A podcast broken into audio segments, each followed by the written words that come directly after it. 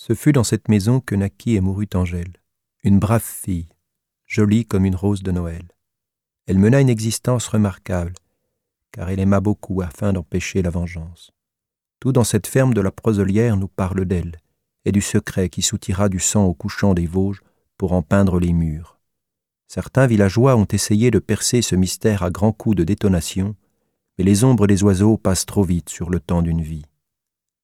L'histoire d'Angèle s'est déracinée avec elle en apportant un peu de terre de la tombe de l'homme qui lui donna la couleur de ses yeux. Un bleu d'été qui réchauffa le cœur d'Angèle jusqu'à son dernier jour. Ce fut avec cet homme qu'elle fit ses premiers pas, qu'elle caressa la tendre fauvette, la jument comtoise, qui la faisait sursauter lorsqu'elle bandait ses muscles tout en soufflant des naseaux. Lui riait pour la rassurer, et Angèle s'agrippait à son cou de ses petites menottes en respirant son odeur de père en écoutant le chant de son accent lointain que les gens accusaient d'étranger.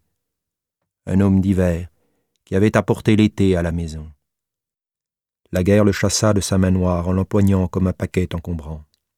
Si beaucoup s'en étaient réjouis, la mère d'Angèle pleura tant que le silence l'emprisonna.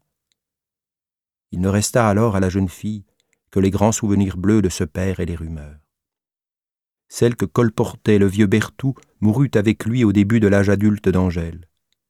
Ce n'était pas la morsure d'un loup qui avait fait crever la jument, mais un coup de griffe de jardinier, celle du père Berthoud, qui n'avait jamais accepté de voir le bonheur apporté par l'ennemi. La plaie s'était infectée, et en moins de quatre jours, la bête était morte. Angèle avait vu son père et trois hommes du pays peiner pour la sortir de l'écurie et la glisser sur une large civière munie à l'arrière de petites roues en fer. Le Brabançon du père Germain, le voisin, avait tiré le sinistre équipage jusque devant la maison avant de disparaître lentement au bas du chemin. Sa mère avait pleuré, la main sur la bouche, tout en éloignant sa fille lorsque la bête morte, les quatre pattes raides, le corps couvert de mouches bourdonnantes, était passée devant elle.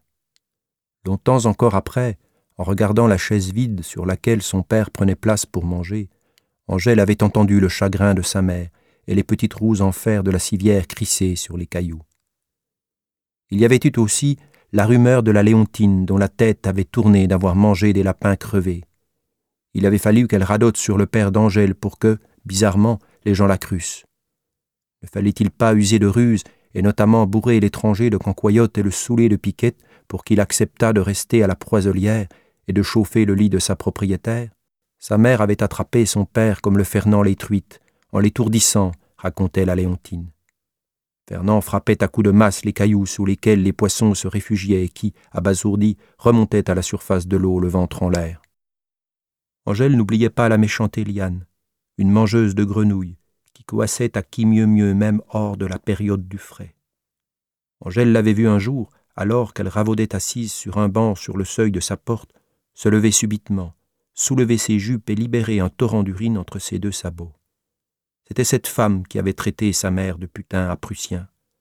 Elle avait raconté que la matelassière avait retrouvé une photographie d'un soldat du Kaiser caché dans l'édredon de sa mère.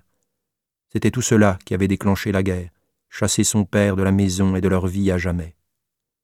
La vérité, Angèle la connaissait. Elle s'était endormie pour l'éternité avec la douceur des mots de son père au creux de l'oreille. Ce n'était pas l'obscurité du chari ou la silhouette d'une pie clouée sur la porte de la grange qui avait dirigé son père vers la poiselière, mais un massif de roses. Ces roses de Noël que l'ange Gabriel avait fait naître devant les tables de Bethléem pour consoler la fille d'un berger qui n'avait même pas un bouquet de fleurs à offrir à l'enfant. Le père d'Angèle avait lui aussi touché la neige froide pour faire naître, non pas un bouquet de roses comme l'archange, mais le bonheur dans le cœur de sa mère. Un soldat prussien, un cuirassier blanc que la neige avait aveuglé, égaré, et que le vent aurait terrassé s'il n'avait aperçu une couronne de roses rouges brandir l'étendard de l'espoir sur le mur de la poiselière. Un homme qui avait offert sa vie à sa mère et que cette dernière avait sauvé en lui ouvrant sa porte. Sa mère avait peut-être souri à un Prussien, mais celui-ci valait cent fois mieux que le garde champêtre qui lui avait fait des avances parce qu'elle avait contrevenu au code de la chasse en braconnant.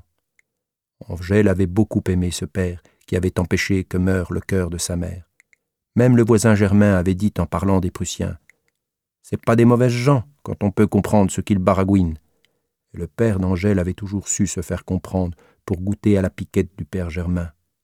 Angèle est née de cette histoire. Lorsque la Proiselière fut démontée pour être rebâtie sur le site du musée des maisons comtoises à Nancray, le rosier l'accompagna. Un rosier de Noël rouge, mais qui ne sait pas que la terre vosgienne marie les couchants pour donner la couleur de l'amour aux fleurs et aux murs des maisons. Ce texte a été écrit et lu par l'écrivain Roger Fin, qui passa une semaine dans la maison de la Proiselière en été 2010.